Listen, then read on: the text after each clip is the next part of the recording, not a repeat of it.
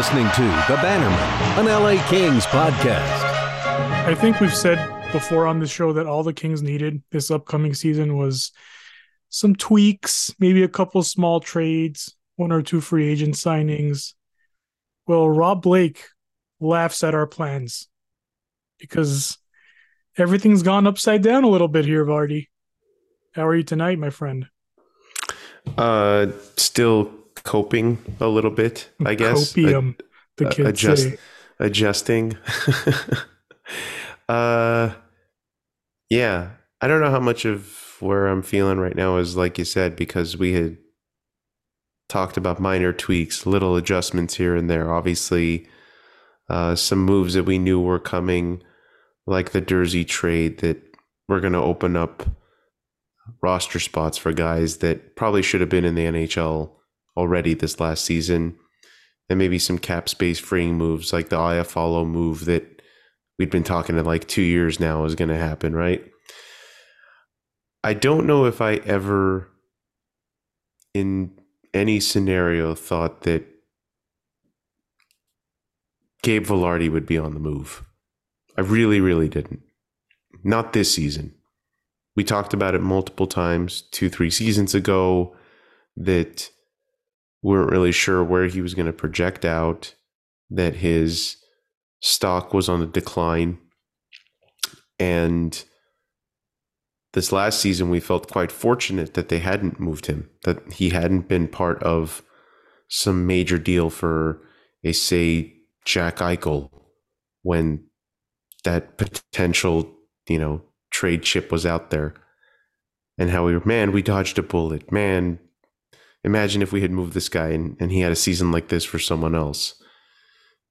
So I stupidly believed that we were going to have another Adrian Kempe situation on our hands where same thing, right? Like 2019, 2020, we're throwing Adrian Kempe in every trade scenario you can think of.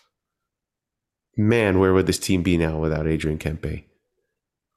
So that's that's kind of why, and that's not to say that they got a bad player back for Gabe Vilardi, but I'm just saying singularly as a player, I just didn't think that after going through that development curve, having him become the player he was this last season, that the Kings would make any kind of move with him beyond signing him to a contract. How do you feel about that? Well, that's a good this? prologue. Thank you. Um, Thank you. I, I was planning on starting with the Durzi trade. oh, well, you know, you can you can get into that, sure. but I guess it doesn't. Now that I think about it, the Durzi trade is the Pierre Luc Dubois trade. It, it's one in the same. It is it is the prologue to the prologue. hey, there it is. So, so I, I guess, I mean, what are we gonna say about it? I think when the Jersey trade went down, my first thought was, I really thought he would be pack- packaged in something bigger, uh, to fill a hole. That was my 1st feeling. I was like, they got a second. Did I think he was worth more, or that he had played well enough to up his value past a second round pick? Maybe, but you look at where the pick was coming from, Montreal. You figure they're not going to be a playoff team next year, so you have a, you know, a good look at that being somewhere between 32 and 40 or 33 and 40. I figured somewhere there maybe. Um, so it wasn't too bad. Now on to the the main course, so to speak. We're gonna go right into it. That was your appetizer. Hope you hope you have room for more. I have been really focusing on why initially I was so upset with the trade, the Pierre Luc Dubois trade. And obviously, other than the emotional connection, you know, we're on this show, we've been day one Gabe Vilardi truthers, supporters, whatever you want to call it. I think that's what Jesse Cohen calls us. Yeah. But, but you know, we're you know, we're we're one of according third to him and fourth too, biggest yeah, fans. Yeah. If there was a draft for Gabe Vilardi fans, apparently we'd go third overall, which is not bad. Um, so I've been really focusing on why am I so upset, and I think I've I've arrived at this. I feel that the Kings here have traded Vilardi's potential, what he can do, and his potential, plus Iafallo, plus Kupari, plus Durzi, for what Pierre Luc Dubois could be, and not what Pierre Luc Dubois is right now. Mm-hmm. And it's hard for me to stomach that trade to give away potential for someone who himself is maybe not a finished product. Mm-hmm. And I think that's that's that's what it is. I think if you're gonna give that package and you bring in someone else, I don't I'm not even gonna name a player, but someone who is in our eyes and people's eyes a true finished product, I think that's a little bit different. There's a lot of a lot of comparisons on Twitter that this is like the Mike Richards trade that Dean Lombardi pulled off. This is similar to the Fiala trade from last season. I've heard those comparisons. The difference is those two guys were finished products. Those two guys had eclipsed 80 points at one point or another before they arrived uh, in Los Angeles. So that's not to say Pierre Luc Dubois can't get better. I know, you know, last episode we were a little hard on him saying, like, can he learn these things that we consider deficiencies? The truth is, he just turned 25, so it would be crazy for us to say no, he can't at all. But I guess I would feel better about this trade if the player coming in was truly, truly in his prime. Now, some people might hear that and say, well, that means he's older. Mhm. Maybe, maybe. But if we're talking about taking advantage of a window, a Kopitar and Doughty window, a finished product, someone who has reached all the potential that he has would probably be an easier sell for me when it comes to the package that the Kings gave up. And that's that's what I've arrived at really because and we'll talk about I think we're going you know, I said this on Twitter like this is like a turn the page episode for me personally. It's just like, yeah, you know, I was upset, but I think I'm just gonna let it all out here in the first half of this show, and then mm-hmm. and then I'm really gonna talk about what how the Kings are set up in a in a positive way because there's a lot of positives here. There are like I'm not we're not crazy. Like come on, so that's where I'm at. So a couple of things I I'm concerned about right out of the gate. Okay. I feel like the Kings have to change the way they play now. I think you, I look at this offense and it's like this is a lot of firepower, like a lot of firepower.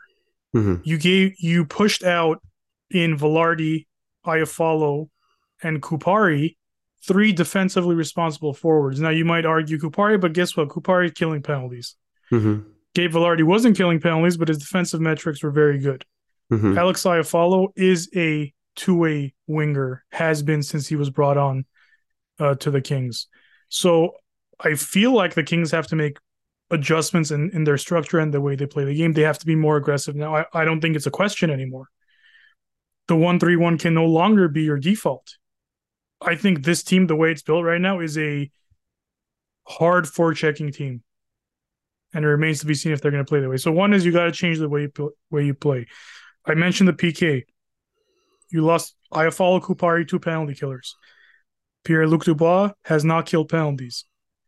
It's probably going to take him time if he wants to add that to his to his game. So that's my second concern. Third concern: we have eleven left-handed shots on mm-hmm. offense. Eleven out of twelve forwards shoot left. Only one shoots right, and that's Viktor Arvidsson.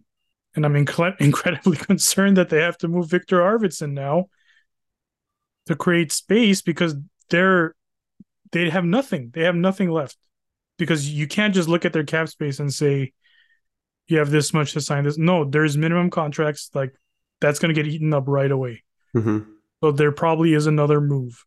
It seems like this deal and this roster in general will be better set up in 24 25 with the cap going up uh, a little bit more, with Kopitar taking a lesser deal, so on and so forth. It seems like on paper that what the Kings have done sets them up better for 24 25 than it does for 23 24. I I I- I've had a little time to digest it, and I've I'm still not okay with it, but I'm really curious what the finished product of this offseason is going to be. That too. I think that's a great point because you it's hard to judge this trade without seeing the roster on opening night. Absolutely. Yeah.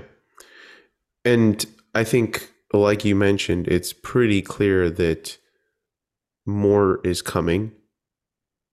if for no other reason than look, you've got you've got four veteran defensemen under contract. Even if you decide that you're going to bring up Spence and Clarke and have them be your bottom pairing, actually, even if you decide that you're going to bring up Spence, Clarke, and Bjornfot, because now Bjornfot is waiver eligible, Sammy Fagemo is va- waiver eligible. So my guess is that the Kings will probably try to keep those guys on the roster, and they certainly have opened up room now for both of those guys. And all four of those players, Spence, Clarke, Bjornfot, Fagemo, they come in on rookie deals, about the cheapest additions you could make with a particular level of talent. So you're not only moving out. I mean, if you look at what the last two weeks have brought on, okay, Alex Edler, he was going to be gone anyway, so he's gone. Walker likely was going to be gone, and he's gone. Durzi likely was going to be gone, and he's gone. Iafallo, Kupari, Gabe Vilardi. You've moved out six players, six more or less full time players from last season now. And we're talking about bringing in four, you know, rookie ish players. Granted, Spence and Bjornfot had a, a, fair amount of NHL experience before last season. So, you know, I'm sure they're going to lean on that quite a bit, but you still need a goaltender. You, you've changed the architecture of this team considerably in the last two weeks. Furthermore, now you've full blown committed to the idea that Quinton Byfield is going to be a winger. I mean, Rob Blake said as much in the media availability that like, yeah, we're we're gonna probably stick him back there on the first line. That's that's big news in my mind. I thought that was kind of a one season thing because they had so many forwards, but they wanted him to get NHL games and get comfortable. But now you bring in Pierre Luc Dubois, likely slide Danault down to your third line, so to speak. You're committing to a full season of Quinton Byfield first line winger. I, I I can't imagine you're going to go back on that suddenly and be like, okay, now we're gonna we're gonna go back to this idea that you're going to be our number one center after two years of playing wing. You know, that to me is a, a big deal. Um. So, with that in mind, with the potential that Arvidsson can still be traded, which he likely will be, because you still need some money here to bring in some some Man. players. You're talking about a huge change, a huge amount of offense, defense, locker room presence, left hand, right hand shots. I mean, these are these are significant changes. We talked all last season about how difficult it was because you didn't have three left shot D and three right shot D, and how that complicated things. And Durzi had to play on his offhand how much more complicated is that when you have no forward to her right hand shots amongst your top six? I mean, that's that's crazy.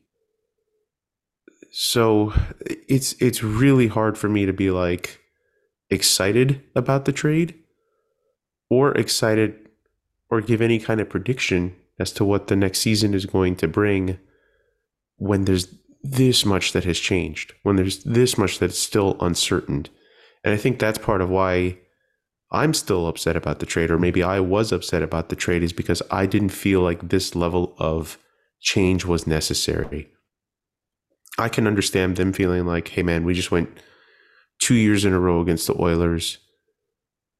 You know, we we took them to seven the first time, went to six the second time, maybe didn't look as good. You know, they handed us our lunch. We got to do something different. Otherwise, it's just going to happen again. And then the other team we got to worry about in our division just won the cup, and their roster's pretty much the same. You know, minus Reilly Smith, who they sh- shipped off earlier today. So I can understand that aspect of things. I can understand the need from management to be like to be stagnant is to fail, but I, I don't consider them being stagnant. I consider allowing your players to develop making some of those moves, like moving Durzi bringing in Clarke, bringing in Spence, maybe bringing in Bjornfot as minor moves that can change this team. You know, giving them a solid season of goaltending. I think those were the moves that needed to happen for this team to be able to run it back and have another shot against the Oilers or Vegas or whoever they matched up against in the first round. But now you've you've completely changed it. The idea of a rebuild in the traditional sense of drafting and letting your guys develop, I mean that's that's completely out the window.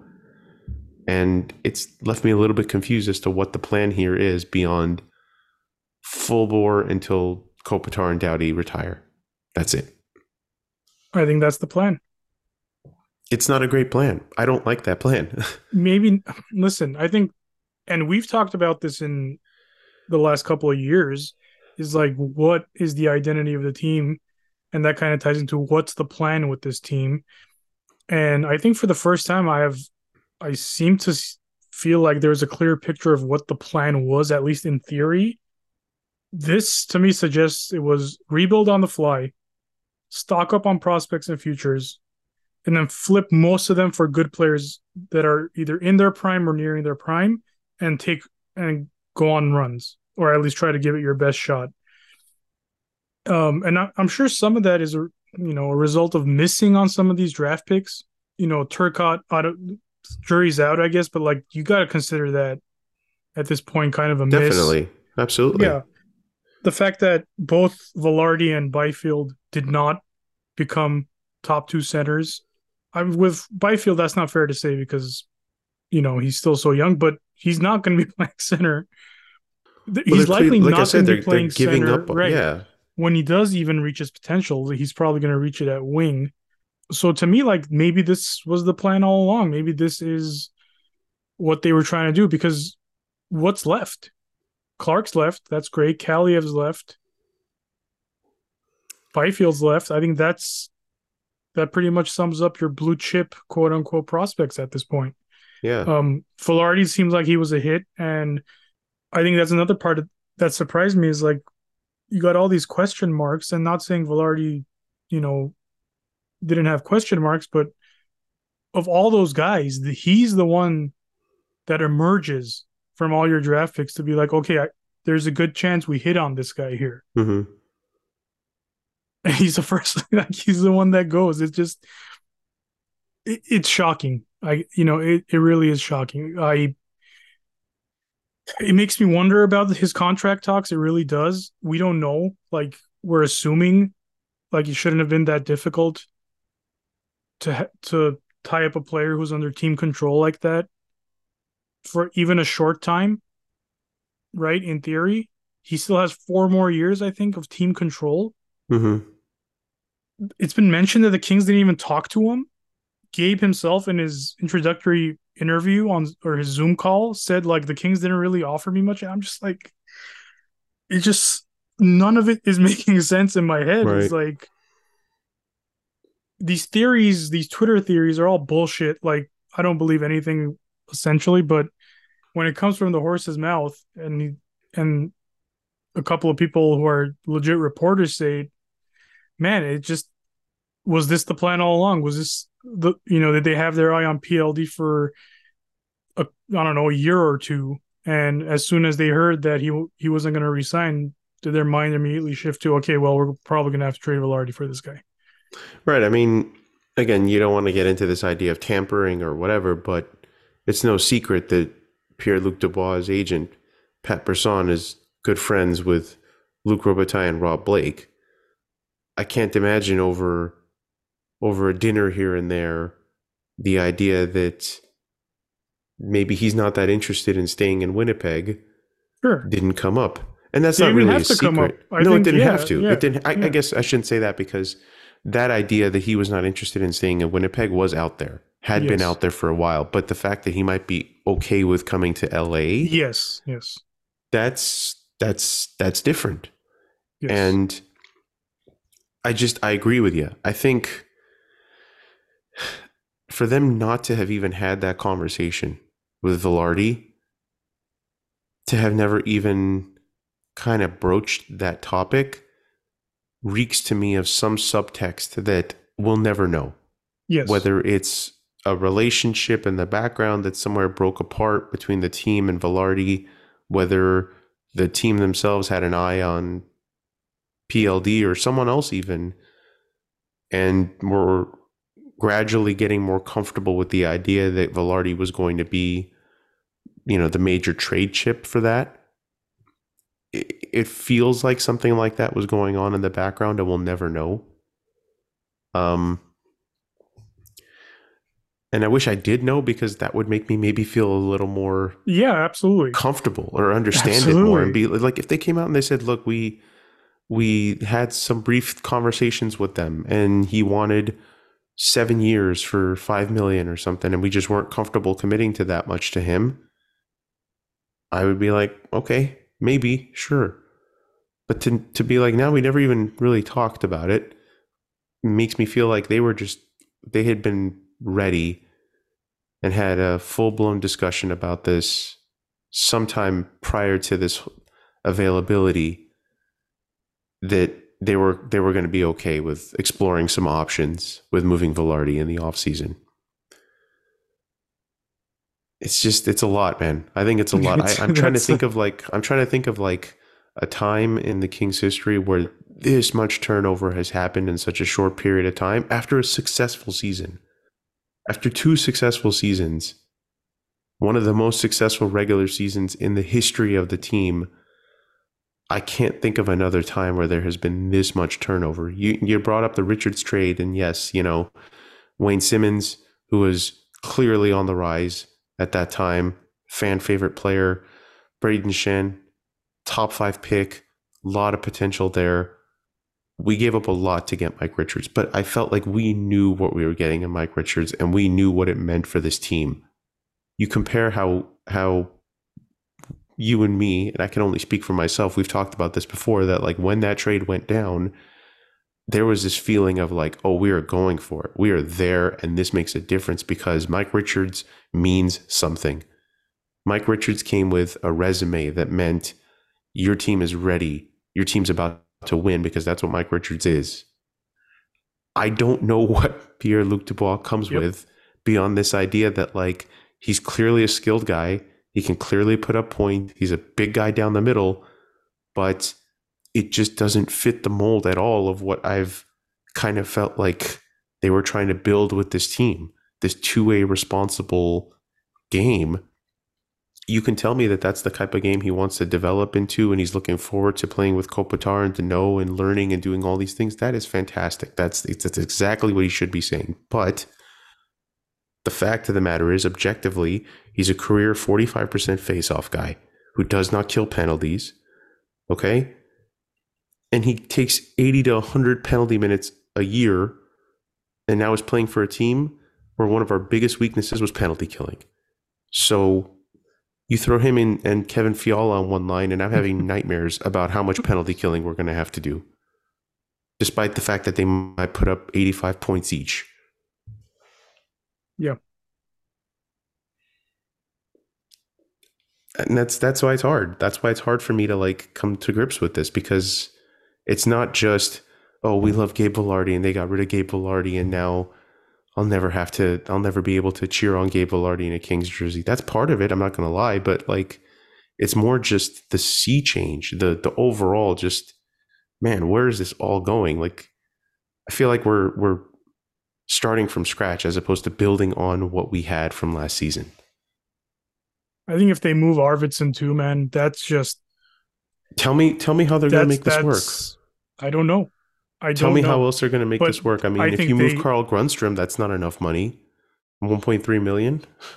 dude, they have to do whatever they can. They have to get creative. I don't care. You can't lose Arvidsson now. You can't lose Arv because you are now, without a shadow of, a doubt in my mind, if he's gone, you are a worse team than you were last year. That seals it for me. I can, you know, I can buy into you're you're better because of your center depth. I could I could buy into that. I could, you know, Iafallo was, was not going to be in the top nine, Yeah. right? Yeah. Rasmus No, all, Kupari. all, all those players, all those players, I'm fine with. Honestly, Walker, a Edler. I mean, those. yeah, Yeah, it's Vilardi versus Pierre Luc Dubois. And Yeah. last episode we said marginally better Pierre Luc Dubois is than Gabe Vilardi. So you, c- I'll, I'll listen to the argument that the Kings are a little bit better now. I'll listen to that. But you lose Arvidsson, you are not better. Yeah. You are worse. Yeah. You have no substitute for that guy No, ready to go. nowhere. And don't don't Fagemo me on this, guys. Yeah. Like, please, don't tell me Fagemo's gonna step in and score sixty points. Like, Dude, you, you can't even tell me Kaliyev's going to step in and score 40 points. Kaliyev was playing fourth line winger minutes and was getting healthy scratched. And now all of a sudden we're talking about like, we're going to immediately make him a second line winger. I love it. That's what I want him to be. But the fact is that like, has the coaching staff shown any, like any trust in putting him in that is position? Todd McLellan gonna go into September and be like, "Well, Artie, like you're going top six, buddy." yeah. and I know we had I'm a rough go last all year. these things. Yeah. So that again, a lot of questions. Not saying it's it, it won't happen or it won't work, but I will I will stick to the fact that if you lose Viktor Arvidsson, you're worse. So Yeah. hopefully they keep Arvidsson, but they, that means they have to figure out some kind of shit here because it's Well, let me let me let me read off this cap situation for you, and you tell me how you see them keeping Viktor Arvidsson here. Okay, so as of right now, they have 4.5 million and change in in cap space. That is not including not including um, Brandt Clarke or Jordan Spence. Both of those guys, Brandt Clarke makes eight eight hundred sixty.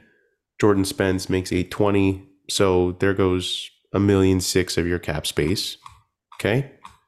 Now you're down to uh, shade under four mil, under uh, under three million.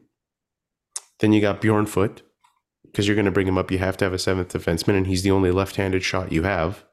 So my guess is that Spence and Clarke will probably rotate out of that seventh of the six uh, six seven spot and Bjornfot's an RFA. So say you sign him to 850, 850 a mil, whatever it might be. Now you're down to 2 million. You still have Jaret Anderson Dolan, who's an RFA. Okay. You still, Zack MacEwen, whatever. They probably won't re sign him. But even if you resign Anderson Dolan, then you got one, two, three. Now you're at 12 forwards exactly. You're at 12 forwards, seven defense, and you don't have a goaltender and now you're left with a million and a half dollars to sign a goaltender. Good luck. well, you still have to you still have to have extra forwards too. Well, no, that's the other thing. If you saw any of this press availability, all the stuff that that Rob Blake was talking Oh about, Oh yes, he did mention that he was, he was making all these yeah. mentions to like the Oilers and, and Colorado last year, playing with like was it 16 17 guys or whatever it was like just tr- truly short benched situations because they could not navigate the cap Right. in a way so they could bring guys up. So if everyone is healthy, then you're talking about running 12 forwards and not a single one more, seven defense, and two goaltenders, each making around a million and a half. So that's a lot of heavy leaning and hoping that Pheonix Copley ends up being quite as good as he was last season, in my mind. yeah, it's I don't know. I don't know. I just I just know that they can't. They absolutely cannot lose Viktor Arvidsson. I agree. Because if you if you lose him, yeah, then you're talking about like we're gonna start reaching for the Fagemos of the world to come up and and and be the guy. You know, there's no one else. Akil Thomas, he's. I mean, none of these guys, none of these guys can come up and sniff the air that Viktor Arvidsson had put out. I mean, there's just nothing. There's just not, and, and it's and that's the part that leaves me very, very confused as to what the plan is supposed to be here. I feel like you're bending over backwards to bring in a good second line center. And in the process, you have blown up your team and pinned yourself into a corner again now where you're talking about not running a full roster certain nights, which is just crazy town to me.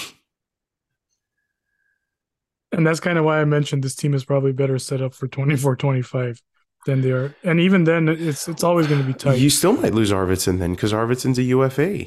Yeah. Who's who's stepping in to play for Arvidsson there? And then yeah, okay, fine. You save a little money because Kopitar takes less. Matt Roy's a UFA. You're gonna have to resign Matt Roy. The cap might get a little bit better, but you still don't have a long term goalie. So you're gonna find some goaltender off the UFA market or trade for someone. It's a lot of moving parts here, man. There's a lot of moving parts here that make it really, really weird and difficult for me to to feel like this team is an actual threat. Like when I look at this team, do I immediately go, okay, we got the Oilers beat now? Vegas doesn't stand a chance. Hell no. No, I- no. but that's why they're doing all this, right? I mean, that's that's ultimately what's driving all of this change is the frustration of not being able to get past the first round. And dollars to donuts, you're still going to be matched up against Edmonton or Vegas at some point, first round or second round if you succeed.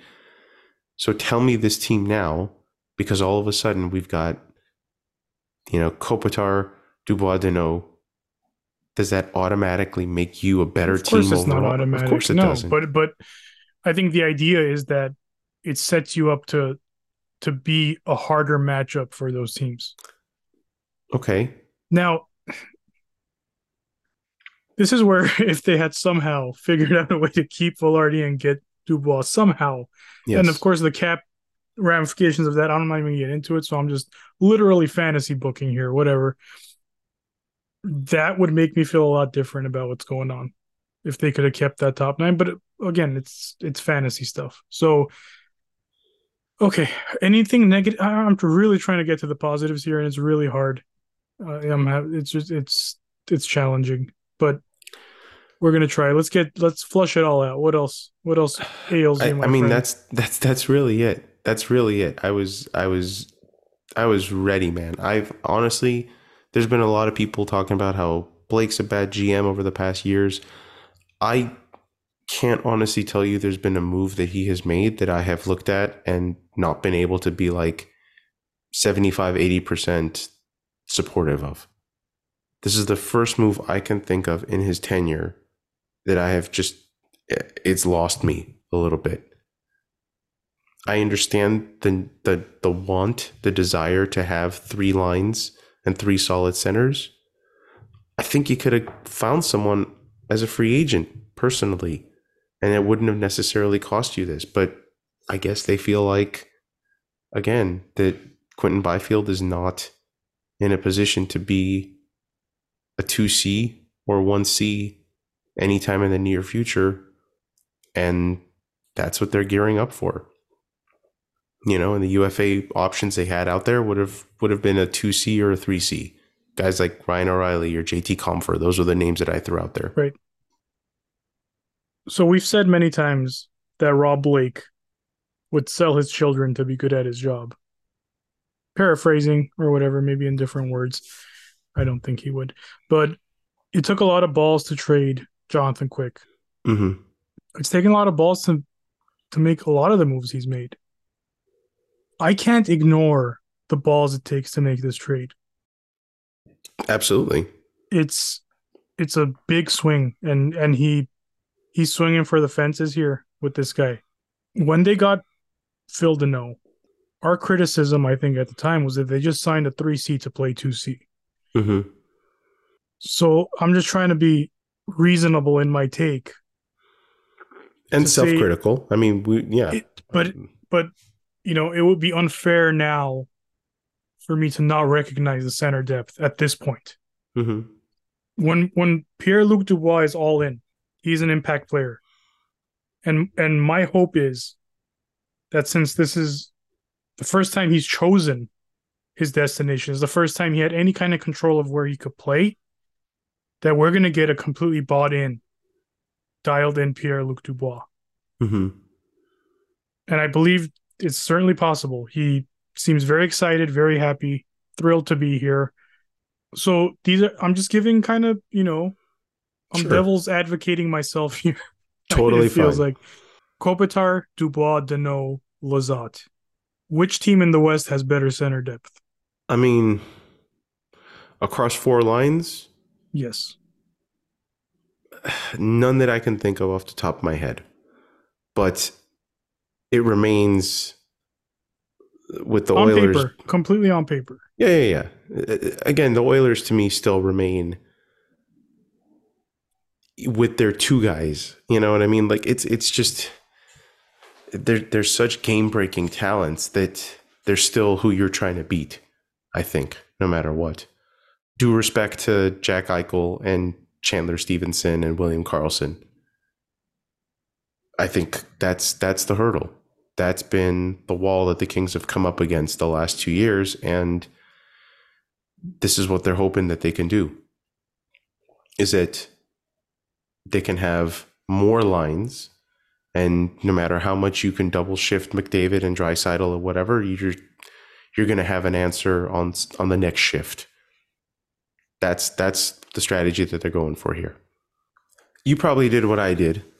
I'm guessing you did, where after I had calmed down a little bit, I, I took a time took 30 minutes of my day and I started watching Pierre Luc Dubois highlights. Oh, Did I've been do that, doing or- that for weeks, my friend. Okay, okay. So I've watched I've watched some YouTube channels have full games. I've watched oh, really? periods. Oh yeah. Okay. All right. So tell me, since you've watched fuller games, I watched highlights um, from 21 22 and 22 23. hmm And I guess I'll, I'll tell you my my perception of him, and you can kind of help fill in the blanks a little bit since you watched full games and maybe you got a deeper perception. Okay. So right now, it seems as though the idea, the rough rough draft of it, is that him and Kevin Fiala will be on one line together. Yes. And I think that's going to work really well because when he was in Winnipeg, he was playing primarily with Kyle Connor, Correct.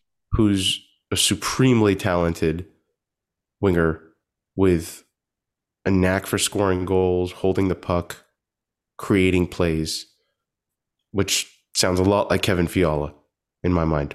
Yeah. More of Um, a sniper, but yes. More of a sniper, certainly, but in terms of puck control, Oh yeah. you know, ability to find room, set up your other guy. I think there's there's a lot of comparables there. Um, the impression I got from Pierre Luc Dubois' game is lots of front of net presence. Not afraid at all to get right up in front there. Is he is he beating people up or getting nasty or you know doing you know doing Matthew No, Tkachuk I think outlandish things his- down there? No. I think his quote unquote snarl is vastly overrated. yeah. Yeah. I think he's he can be mean. You know, he can. I I feel think like he can it- be big. I think he realizes he's a big guy. to fire him up to that point. Like Yeah. he, it, it takes a bit. Everything I've listened to, everything I've seen, like the bigger the stage, the Mhm. more likely it is that he's going to fire up like that. yeah. Yeah. Which is, I think, pretty normal. I, have you know, his effectiveness comes in waves, or I should say, peaks and valleys. That Mhm. that's better. So, game one against Vegas, hmm he was the best player on the ice from both teams. It wasn't he he was everywhere. He had the puck. He was skating. He was physical. All that. Game 5 against Vegas, he was completely invisible. Hmm. Now, so were the Jets. In general, they were checked out of that game hmm completely. But that's kind of that's kind of what I've gathered from him is like he can go invisible on you hmm a little bit. Um, but when he's on, he is a sight to behold. Like truly, like he is. I'm trying to figure out who I can compare him to. Like I want to say Getzlaf, but like, Hmm. mm, like maybe Getzlaf is good, is a good comparison, but even that's not exact. But something like that. Like Ryan Getzlaf was always on. hmm So if PLD can figure out a way to be always on, he's like a legit like he could be a first line center threat. Like he hmm he gets into that conversation of like, okay, I can get 75 points. It's not even about the points though with him, right? Like it's just just be in, be all in, be bought in, and you and Right. um, he's a great passer, like very good passer.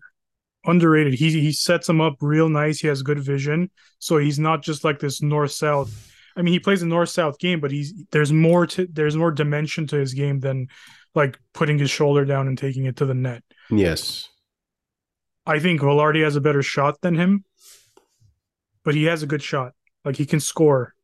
He doesn't have to be two feet away from the net to score all the time. He can score from the inside the circle, right on the Mhm. power play. Although interestingly, he does score a lot from like right in front of the goal mouth. Yeah, he's very he, good. He's very good with his body position and his stick position. There's a lot of deflection goals, yes, a lot of like being able to box people out without necessarily like cross checking them. You know what I mean? Like it's the body control is definitely there. He's a big dude who knows he's a big guy and knows how to free up his blade to be able to tip a puck or tap in a rebound, which is valuable. That's that's a that's a skill. That's 100% a skill. You know, not every big guy can do that. Um, I would argue that Kopitar is not great like that. I mean, they have him playing in front of the net these days, but that's not really how I imagine Anze Kopitar scoring a lot of goals. No, it's no, not a lot of like net front box out kind of goals. Right. So the fact that Dubois likes that adds a little dimension to the centers, I would say, because now you've got two different centers who you have to play, you have to defend differently, in my opinion. right. Look, a lot of his points come on the power play. His five Yeah. on five scoring isn't great. Yeah. You look at his numbers; it's it's all there. So that's got to improve. Um, on the power play, he's he's a handful. Clearly, a lot of his the way Winnipeg was set up, he was always in front of the net on the power play or, or around the net on the power play. So, like you mentioned, a lot of deflections, a lot of rebounds, just hard to handle hmm in that area specifically. So I assume a lot of his goals will still come from there. And look, the power play kind of sets up for that kind of success anyway, right? If you have a big guy who's hard to control in front of the net, the power play is where that guy's going to shine the most hmm because they'll have an extra two, three feet, extra two, three seconds, whatever, to make a play or to get to a puck or to, you know, find a rebound. Um, just because you're outnumbering the other team. Yeah, I mean, he's a skilled guy, man. He's a skilled guy who is very difficult to play against when he's on. Yeah. He if the Kings unleash him on the forecheck, he's going to be a menace. He creates space for his wingers because he is such an attention grabbing player, hmm right? Like if he's if he's in the zone and he's going to the net, you have to pay attention to him. You can't just someone has to mark him immediately, which in theory should open up your wingers a little bit more. That's what he did for Kyle Connor, really. I mean, Yeah. he he opened up a lot of room for him to work. Kyle Connor is not a big guy. He needs his time and space. And I think Pierre Luc Dubois created a lot of that for him. Not to mention he set him up quite a bit Yeah. For really good looks. Really Well, that's what I'm saying. I, yeah, Yeah. I mean, I, I think it's. I don't think it's. I, I don't mean, mean to give the impression that Pierre Luc Dubois played well because he was playing with Kyle Connor. I think they benefited from one another sure. I didn't get that. significantly. Yeah, I didn't get that. Um, I think the the real question here, and I think this is what the Kings are banking on, is his potential. Is that there? There's more to this. That there's more to this guy. And by the way, just- everyone believes that across the league. I assure you, analysts, other GMs all believe to a man that there is more to him. Right. And and one of my fears, and going back, I don't want to go negative again, but is one of my fears is like, is this a guy who's always going to leave you wanting more because Yeah. you see the package Yes. and you see what it could be? Yeah. Yeah. That's that's the real challenge and that's the real question of how much of what he's left on the table so far has been because youth and not necessarily being where he's wanted to be or the environment just isn't right is that the aspect of it and is now that going to change because he had some choice as to where he went. He chose to sign this deal. He seems happy to be here. The setup is a little bit different, maybe than certainly different than Columbus, and different in some ways than Winnipeg. Although Winnipeg, I, I know you've you, they've always kind of been a little you know your darling team somehow in the background because they've had such great offensive players. Um, that's that's really what it comes down to can he be consistent? Can he access that other the stuff that he's leaving on the table? Can he develop his two way game? He talked a lot about wanting to progress his two way game and getting better at faceoffs and being a more complete center because I think those things are crucial. If you can't win faceoffs and you're not killing penalties, what makes you a center? Honestly, because you're, I mean, you, yes, you skate down the middle of the ice and you position a certain way, sure, but like being a center means being able to do those things, in my opinion. So I, that's, I think it's just more likely that Gabe Vilardi was going to take further steps in the development that he was already showing, more so than Pierre Luc Dubois was about to evolve his game and start becoming those things. That being said, Kevin Fiala was a 40 point guy, 40, 50 point guy in Nashville until he went to Minnesota and became a 70, 80 point right. star winger. So it's not to say it can't happen past the age of, you know, 24, 25, but it requires buy in on the, on the part of the player and the coaching staff and and how they're going to play the game with this guy. Yeah, in theory, I love the the thought of the Danault line being quote unquote the third line. Of course, you know, I we get it. Like, absolutely. I mean, that sounds terrific. Kevin Fiala should be playing 20 minutes a game. Right. You pair him up with a center like this, and that gives you the opportunity to do that. What does this mean for Arthur Kaliyev? Well, if he is the guy on that line, this is the opportunity of a lifetime. You got two guys, two guys who could pass very well, two guys who will create time and space for you just by virtue of how much attention they're going to draw.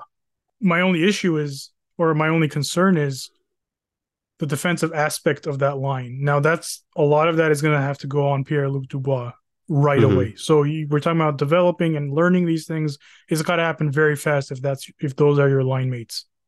Arthur Kaliyev has struggled understanding or buying into the structure of the Kings or executing in the structure of the Kings, specifically on the defensive side of the game. Kevin Fiala never been confused for a Selke Trophy winner, never will be. That's not why you brought him here anyway. So there's a lot of heavy lifting on a guy who, like we mentioned, is still learning how to be that player. So you're gonna have to you're gonna have to keep him away from McDavid, Draisaitl, Stone, whatever. You're gonna have to keep him away from those guys. Eichel. I'm I'm wondering now whether there's some world where that's not the, the line. line. I mean, I've, I've thought about it many times. But I just I I I saw them keep going back to the Arvidsson Danault more lines so many times right over last season that I have a tough time believing that it's it's going to be anything but that combination of players. Well, I mean, what else can you? I mean, what are the options? You could. I mean, more, that's what I'm saying. yeah, more I, on I his left that, side. Right. Arvidsson's not going to help you. Right. In that department. So right. That's basically Trevor it. Moore. Yeah. Yeah you put Trevor Moore up there, and then you then, then you're hoping that Arvidsson, Danault, and and uh, Kaliyev works, which is which is again not an easy thing to ask for. I mean, that's yeah. that's a lot of that's a lot of chemistry changes there. You know, there's a reason they kept going back to that line. And then at that point, your bottom is running Lizotte, Grundstrom, and and Anderson Dolan. And if you find a way to incorporate Fagemo in there without blowing up your cap number, then I guess you do that. Because otherwise, I think there's a very, I wouldn't say a high probability, but there's a possibility that you lose him on waivers, I suppose. It's lots of stuff, man. Yeah, lots I mean, incomplete. Yeah, incomplete. That's it's it's the only real realistic answer. You could be happy you have every right to be. You could be upset. You have every right to be. But the fact is, it's incomplete. And until all these moves are made and all these pieces are in place, hard for us to make any kind of prediction or to really buy in emotionally either way. It's just it's it's difficult right now. So we'll we'll wait and see. That's what we do. And listen, from this point on, I want nothing but the best for Pierre Luc Dubois. I want him to reach all the potential that everyone says he has. I want him to become a 75, 80 point center. I want his 8.5 million contract in three years to look like a bargain. We'll miss you, Gabe. Of course. I already do. You know Deeply. that. Going to be watching so many Winnipeg highlights this season. We'll be rooting for know. you. I mean, if I, as if I needed one more reason to like Winnipeg, there you, There you go. go. But you know what? Doesn't doesn't really matter to me what he does anymore. I'll be happy if he if he succeeds. I'll be a little bummed out for him if he's sad, but really what matters to me is is the Los Angeles Kings. And from now on, we are a Brandt Clarke podcast. the new the new love of our lives. I'm gonna gush. I'm gonna gush for. I've been we've been gushing, yeah. but when Durzi got traded, of course, I was uh, after the questions and stuff. My first thought was, Brandt Clarke's gonna make this team, and it made me happy. And I'll always good- have that. It's a good feeling. That's what I'm looking forward to, man. More than great. anything is watching that kid play, play in the NHL and, and Yeah. become better. So Yeah. I think I think he's going to have every opportunity in the world and whoever the the Kings decide is going to be their goaltender of the future is also going to have every opportunity in the world because there is literally no one in front of them. Yep. You I mean, if you're a young goaltending prospect and somehow you end up in the Kings pipeline, the world is your oyster, my friend. that's right. That's right. All you got to do is beat out Erik Portillo. That's right. That is your competition because all indications are now that the Kings are not going to re-sign Matt Villalta. Oh yeah, he's gone. Th- yeah, David Rennick, not an option. So, and like we talked about now, so this we're recording this after the first round of the draft. yes. Kings obviously don't have a, a pick in the first round. Hopefully, that's not going to become a trend. Right. But it's it's starting to look like one because now this is the second year in a row they don't have a first round pick. Um, and then next season they don't have a second or a third round pick. So if they get to their first rounder, then man, they're I mean they might as well just zoom in to the, to the draft. It ain't even worth going in there. That would be man. Here's the thing: you could sell off draft picks if you're in a certain place. Like the Mhm. Kings sold Dean Lombardi sold off a ton of firsts, but the Kings the Kings were in cup contention and not in com- cup contention like in theory or on paper. They were like sniffing the damn thing at that point.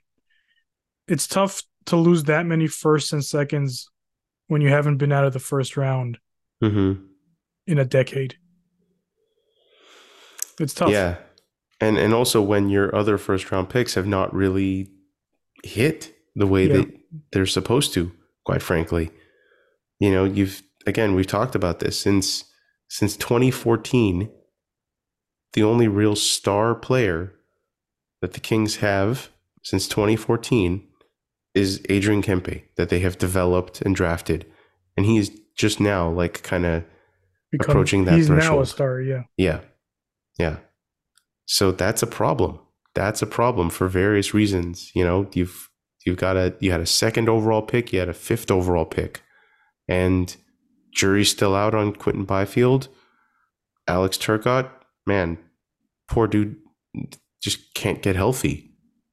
It's you know, it sucks, but for a franchise, if you miss on two top 5 picks, I'm not, and again, I'm not saying Quinton Byfield's a miss. I'm just saying that if you miss on two top five picks, that is that is awful. That that sets you back by like a decade, truly. So that's that's kind of the problem that they find themselves in, and and now they find themselves in an issue where they've really neglected their goaltending. They've kind of, as an organization, cohesively agreed not to draft goaltenders really all that often. And I think up until a couple seasons ago, they felt pretty comfortable with the idea of Cal Petersen being their guy of the future. But now that that's imploded, there's no backup plan. There's there's not even a primary plan. Pheonix Copley fell into their lap. Imagine if he sucked. I mean, where would where would they be right now? without Pheonix Copley, which is which is a crazy statement to make. Yep, But we've been making it's- that statement since But December. it's the, but it's Yeah. the truth. Because whoever the next goaltender they sign is going to be, it's not going to be a true starter. Like you're you're not going to get a true NHL starter for the amount of money that you're probably going to throw out there. You're looking at someone who's going to be able to split time, most likely with Copley again. And it's looking less and less like that's going to be Korpisalo. Um, so I don't know. I don't know what the plan is there. Um, and I don't know if they're going to draft a goaltender. All indications are that the 54th pick will not be used on a goaltender. I would be shocked if a goaltender was not taken at some point tomorrow. But Maybe there's a goaltender taken by the time you're listening to this. maybe, maybe, man. And then that goaltender will have every opportunity in the world to be the LA Kings starter because there is literally not a lot ahead of him. Right. Right. All right. How do you feel now? Better? Was this cathartic? Did we? It's it's it's it'll get there. It'll get there. Every every time I talk about it, I'm a little, you know, it what's done is done. Obviously, there's no taking it back, and like you said, we want him to succeed. I will take no pleasure in the idea of Pierre Luc Dubois not being worth every single one of his 8.5 million dollars for the next eight years. Yep. And the last time we were this unhappy about something, it was the Philip Danault signing. So Yep. And we ate that hope crow. springs eternal. That's right. That's right. Anything else you want to bring up? Anything else that's happened over the last week, NHL really. wise or whatever? I mean, there's been tr- trades. There's been a couple of things here and there, but I mean, the Kings have made the biggest move by far. yeah, they really have. you mentioned Reilly Smith. I mean, cap casualty. Thanks for the cup. Yep. It's it's shocking, man. Vegas's team is pretty set for next year. They re-signed Barbashev. They they seem okay. They seem just fine. I'm kind of surprised that Anaheim took Leo Carlsson today. A little bit. I don't. I, I mean, the reaction I think was an overreaction by people. Like, I, I understand that many people felt Fantilli was like a slam dunk number two, but I mean, I there have been murmur or whispers that the Ducks were looking at Leo Carlsson. So mm-hmm. I, I I wasn't surprised. Good for Yarmo. We're we're also a Yarmo podcast. That's right. That's right. We're a secret We like Yarmo Jarmo Kekalainen. Yeah. We respect him. We like him. Hopefully Yeah. he stays there. Yeah. We, we've got these weird fandoms, guys. I can't I can't explain to you how they've developed.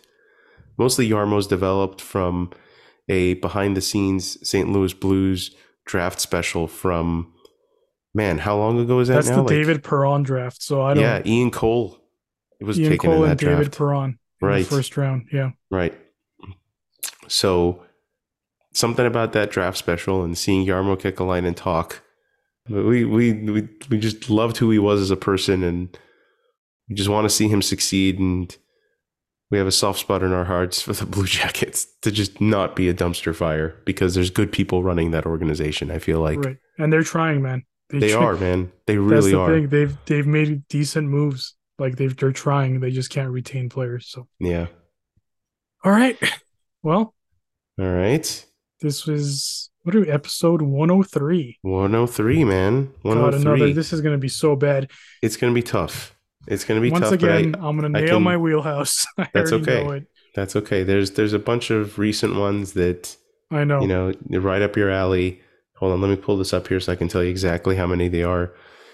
Can we can we get a little kudos to us by the way for like doing this? What was it, a week and a half or a week in between episodes? it's a quick one. It's a, it's almost a week. It needed to happen. It needed to happen. Hey. We can't be we can't be the guys who don't talk about one of the biggest trades in a long time for the Right. Kings. So right, especially one that involved a guy that we've been spending a year worshiping. in Yeah. my in my delusional mind, everyone's waiting for us to weigh in on this trade. So I think so. You're welcome. And now we invite you to hear Cotto struggle with the 22 players who have oh. worn the number three for the LA Kings. 20s. All right, here we go. Let's let's go with uh, Matt Roy, You don't have to tell me. I know that's right. I know it's right. Okay. Jack Johnson, Yes. Tom Laidlaw. Wow, you just skipped. Okay, cool. I'm sorry. I'm just it's coming to me. Dennis Sigurov. yes. Um, how big of a skip was that? Was a big Oh skip. man, you've you've gone. You went from like eighty-seven to ninety-five. Aaron Miller. 90 Aaron okay, Miller. there you go. Aaron Miller. That's a got to get that one. Now you're plugging in some holes in between there. Yes. How many am I missing from like the the good years? I mean, the, the, the years I'll know. Not the not the shit years. um, you're missing two between 2015 and 2020. Okay, Post Jack Johnson, pre Matt Roy. gotcha. They got to be defensemen. Oh, 100 percent. let It's, it's a big defenseman number. Okay, Let me let me let me throw this. Was did Garry Galley wear number three with the Kings? he did from Okay, nine- good. Yes, Oh yes, because he came back too. yes. Gotcha. What are the years on Galley? Uh, it says 85 to 2000, but that's obviously not. No, like- because they traded him. yes, They traded him. Man, yeah. I So want to he he played 80. He played from 84, 85 to 86, 87. Then Washington, Boston, Philly, Philly, Buffalo, and then back again from 97, 98 to 99, 2000. Okay. So you had a little bit of your wheelhouse in there, touch of your wheelhouse. Touch of my wheelhouse. All right, so I'll give you a couple hints for the Cool. recent ones because I know you know them. They're just not coming to you right now. So Yeah. one of these, so one of these guys was left us, but we didn't want him to, so to speak. And one of these guys left us because we wanted him to. Great. We, as in me and you, or just we, as in the royal we, being the kings. gotcha. And I know people get annoyed when, when you know, you say we, and I'm talking about the Kings. But hey, this is this. That's how my brain works. Okay, if I've got a freaking podcast, it's a we. That's what we're doing here. Cool. I don't think it's Sakara. no, no, it wasn't. Okay. All right, if I Um, if I tell you this next hint, you're gonna know right away. cool, give it to me. let's let's get move this along here. All right. Uh, one of them was bought out. Oh, Dion, yeah, yeah. Dion. Sure, sure. That's one of them. And the other Dion one was, and the other one was taken from us. Brayden McNabb. There it is. Yeah, that should have gotten those. Yeah, um, it's the okay. fun affair was, was brief, so I'm not gonna beat myself. Yeah, but don't Braden lament that. So Yeah. McNabb, Phaneuf, yes, two. All right. So now we plugged in the ones. So- holes So, between. now we're playing the. the yes. now we're going so into the shit times because I went. Laidlaw. Yeah, you skipped one between Laidlaw and Tsygurov.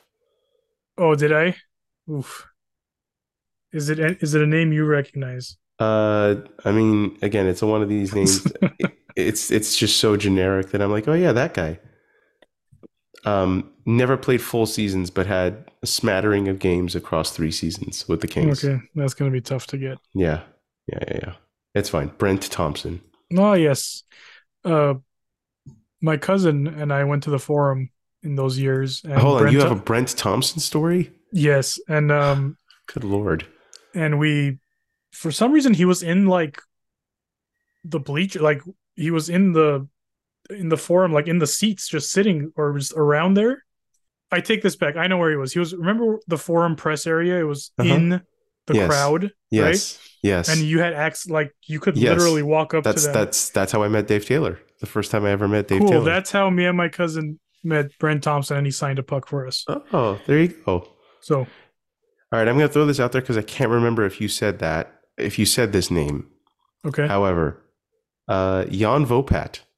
Oh, you, dude, I was gonna say one of the Vopats. It came like One of the Vopats. to my head. One of the Vopats. Yeah, yeah. He wore was three Jan and then he switched to yeah. 33. And I believe the, the plural of Vopat is Vopai, by Oh, the good. way. Thank you Yeah. for One of the one of the Vopai. gotcha. All right. So you said Laidlaw and then Gary Galley. So now we're going into purple and gold, and that's where I'm gonna struggle. Yeah, uh, Ken Hammond was in there at 87, by the way. Um, yeah, now these are there's a couple names here I I do recognize, but it's it's tough, man. There's a lot of like one year yeah. Yeah, I don't think we have to get into it, do we? I'll just kind of go through it now, and Fire then if there's any, okay. Yeah, just fire So, them off. uh, Mark Chorney, hmm Peter Helander in 1983, Ian Turnbull apparently in Ian Turnbull, 1982, okay. War Three, uh, Al Sims in 82, uh, Doug Halward 79 to 81, Larry Brown from 73 to 78. Um, again, I don't know. I can look and see if they changed jersey numbers and stuff, but we're getting don't. into that. Yeah. Again, this is the sub jersey era. Remember? Yeah. yeah. Um, Larry Hillman, 72. Doug Barrie, also in 72. Larry Cahan in 70, 71. Uh, Pool Pupil. Can't believe that's a name, but it is. Well done. Thank You, you. you didn't even struggle with it. It just no, I just, I just. I just, I, looked at it and it became. Pupil. that's right. It's probably because I've been saying Pierre Luc Dubois so many times this Yeah. last week. I've gone all parlez-vous français on this. Uh, and then Dave Amadio. Not sure if any relation to Mike Amadio. Hmm. Probably not. But uh, 68 69. And then uh, Galley was 85 2000. Ken Hammond 87. Tom Laidlaw 87 to 90. Brent Thompson 93 94. Denis Tsygurov 95 96. Jan Vopat 96. Uh, Aaron Miller 2001 to 2007. Longest tenured number three for the for the LA Kings as far as I can tell. Not including Garry Galley's uh, multiple Yeah. uh, Jack Two Johnson, to, yeah, 2008 to 2012. Brayden McNabb, 2015 17. Dion, 18 19. And then Matt Roy, current 2020.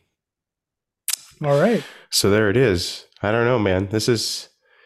I don't. You could you could make the case that it could end up being the Matt Roy episode, but can I put a, a, a strong vote in for Aaron Miller? You can, but I would like to counter Okay. with, with Jack Johnson because Okay. Okay. This is this is good. Because of well, actually, yours is is going to be valid It's- with the but trade. that's that's that's exactly my. it- Okay, it, cool. was it Go was a it was an era.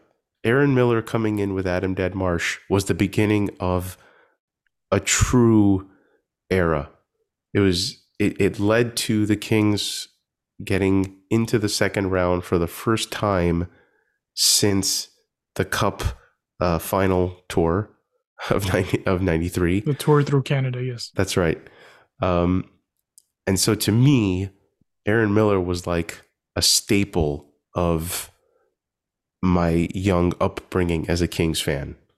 Like him and Matty Norstrom were stalwart Kings players. So that's that's where I would say, and not for nothing, six years, Yeah. longest no, tenured number three. you you sold it. You're you're good. I like your I'm Jack Johnson point though, because Just of what it's more of that to me. That's more of like we l- really like this young player, but we're now we're getting this, in theory, again in theory, better player who has been requested a trade from, right, from the Columbus Blue Jackets right, at least right. once. So right. I think Aaron Miller's just fine. Okay. All right. And if Aaron anyone wants Miller to, episode. If anyone wants to stage a write-in candidacy for Jan Vopat, we'll, Yep. we'll be waiting for you. Or. Pupil or Pupil. it's fun to say. Francisco. You sh- wait, it's French. You sure God, it's not? I- it's not Pupui like Robert? that's a, that's an excellent. You know what? It's it's Danish. He's from Denmark. Okay, great. So in my I, I now I don't know how to pronounce Apologies to the Pupui family for I don't know. I you know what? I put someone Someone who's Danish, please correct me as to how to pr- how to pronounce that. Kingstorian's yelling at us right now. Yeah, seriously. Like, you Seriously. idiots. All right. He's going to send us a phonetic tweet. It's going to be interesting. All right. I think probably good. Maybe maybe we'll we'll try to check back in in a couple weeks unless again something enormous goes down. Which apparently this is this is the way we do things now. Um, thank you again, all the Twitter interaction, all the love. Thank you for being there with us as we as we laughed and cried and yelled on Twitter. We appreciate all of it. Uh, keep the reviews coming. Like, subscribe. Find us anywhere you can listen to a podcast. Appreciate all the followers. Uh, drop us a line if there's any questions, and we'll see you in two weeks. Go Kings, go! You've been listening to The Bannerman, an LA Kings podcast.